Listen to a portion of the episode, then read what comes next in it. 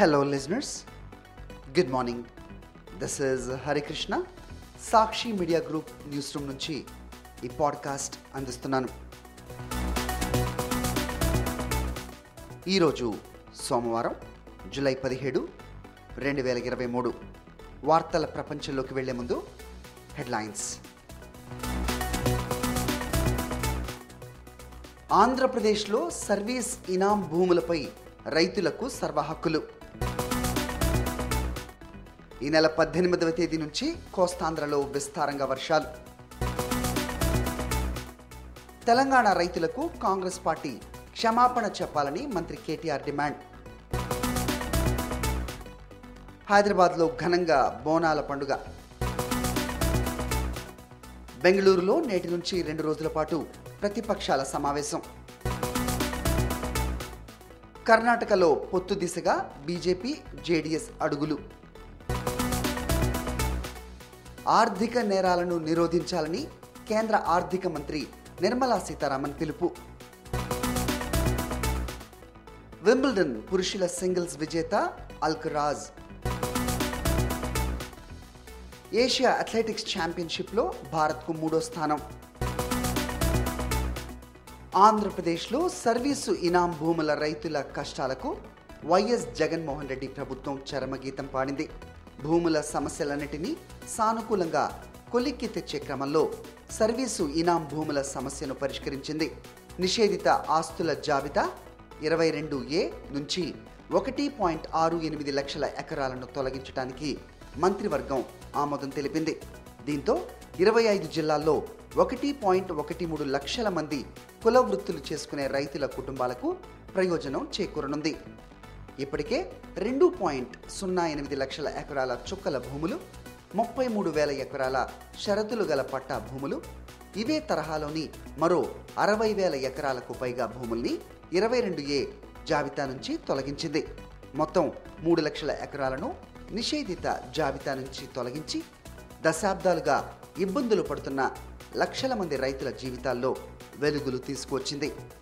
తాజాగా ఒకటి పాయింట్ ఆరు ఎనిమిది లక్షల సర్వీస్ ఇనాం భూములను ఇరవై రెండు ఏ జాబితా నుంచి తొలగించడం ద్వారా తాను పేద రైతుల పక్షపాతినని ముఖ్యమంత్రి వైఎస్ జగన్మోహన్ రెడ్డి మరోసారి నిరూపించుకున్నారు. వాయువ్య బంగాళాఖాతం దానిని ఆనుకుని ఉన్న ఉత్తర ఒడిషా గంగా పశ్చిమ బెంగాల్ తీరాలపై కొనసాగుతున్న ఉపరితల ఆవర్తనం ప్రభావంతో ఆదివారం అదే ప్రాంతంలో అల్పపీడనం ఏర్పడింది.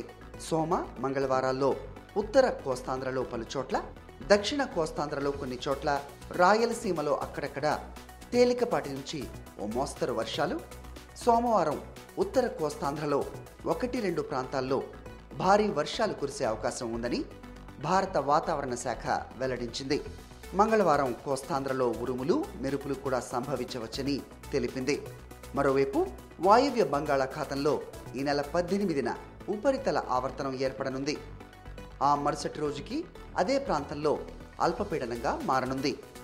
తర్వాత అది వాయుగుండంగా బలపడే అవకాశం ఉంది. దీంతో ఈ నెల పద్దెనిమిది నుంచి నాలుగు రోజుల పాటు రాయలసీమ మినహా రాష్ట్రంలో మిగిలిన ప్రాంతాల్లో విస్తారంగా వర్షాలు కురవనున్నాయి. ప్రధానంగా ఉత్తర కోస్తాంధ్రలో పలు చోట్ల దక్షిణ కోస్తాంధ్రలో కొన్ని చోట్ల తేలికపాటి నుంచి ఓ మోస్తరు వర్షాలు రాయలసీమలో తేలికపాటి వానలు కురిసే అవకాశం ఉంది. ఉత్తర కోస్తాంధ్రలో కొన్ని చోట్ల భారీ వర్షాలకు ఆస్కారం ఉంది. కాంగ్రెస్ పార్టీ పాలనలో రాష్ట్రంలో కరెంటు సాగునీటి సౌకర్యం సరిగ్గా ఉండేది కాదని ఎరువులు పురుగుల మందుల కొరతతో రైతులు ఇబ్బందులు పడ్డారని తెలంగాణ ఐటీ మున్సిపల్ శాఖ మంత్రి కేటీఆర్ విమర్శించారు. ప్రాజెక్టులు చెరువులు కుంటల అభివృద్ధిని పట్టించుకున్న వారే లేరని ఆరోపించారు. పంటలు పండక రైతులు ఆత్మహత్యలు చేసుకున్నారని అన్నారు. ఈ పరిస్థితికి కాంగ్రెస్సే కారణమని మండిపడ్డారు.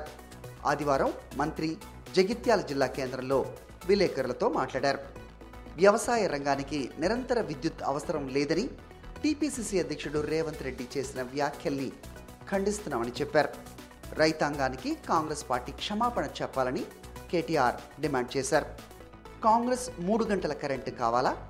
సీఎం కేసీఆర్ ఇచ్చే ఇరవై నాలుగు గంటల విద్యుత్ కావాలా? అనే ఏకవాక్య ఎజెండాతో ప్రజల వద్దకు వెళ్దామని ప్రతిపక్షాలకు కేటీఆర్ సవాల్ విసిరారు.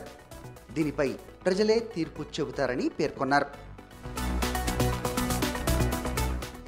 తెలంగాణ రాజధాని హైదరాబాద్ నగరంలో ఆషాఢ మాసం బోనాల జాతర అత్యంత వైభవంగా కన్నుల పండుగగా జరిగింది. ఆదివారం తెల్లవారుజాము నుంచే అమ్మవారి ఆలయాలకు మహిళా భక్తులు బోనాలతో క్యూ కట్టారు. డప్పు వాయిద్యాలు పోతరాజుల విన్యాసాలు యువతీ యువకుల నృత్యాలతో నగరంలోని పలు ప్రాంతాలు మారుమోగాయి. పాత బస్తీలోని లాల్ దర్వాజా సింహవాహిని అమ్మవారి దేవాలయానికి భక్తులు పోటెత్తారు. చార్మినార్ భాగ్యలక్ష్మి దేవాలయం మీరాలం మండి ఉప్పుగూడ సుల్తాన్ షాహి బంగారు మైసమ్మ అక్కన్న మాదన్న గౌలీపుర బేలా మాతేశ్వరి ముత్యాలమ్మ దేవాలయాలను పలువురు మంత్రులు సందర్శించారు. రాష్ట్ర ప్రభుత్వం తరపున పట్టు వస్త్రాలు సమర్పించి ప్రత్యేక పూజలు చేశారు. వివిధ పార్టీల నేతలు ముక్కులు చెల్లించుకున్నారు సోమవారం పాతబస్తీ చార్మినార్ ప్రధాన వీధుల్లో ఘటాల పరిసమాప్తి సామూహిక ఊరేగింపు జరగనుంది.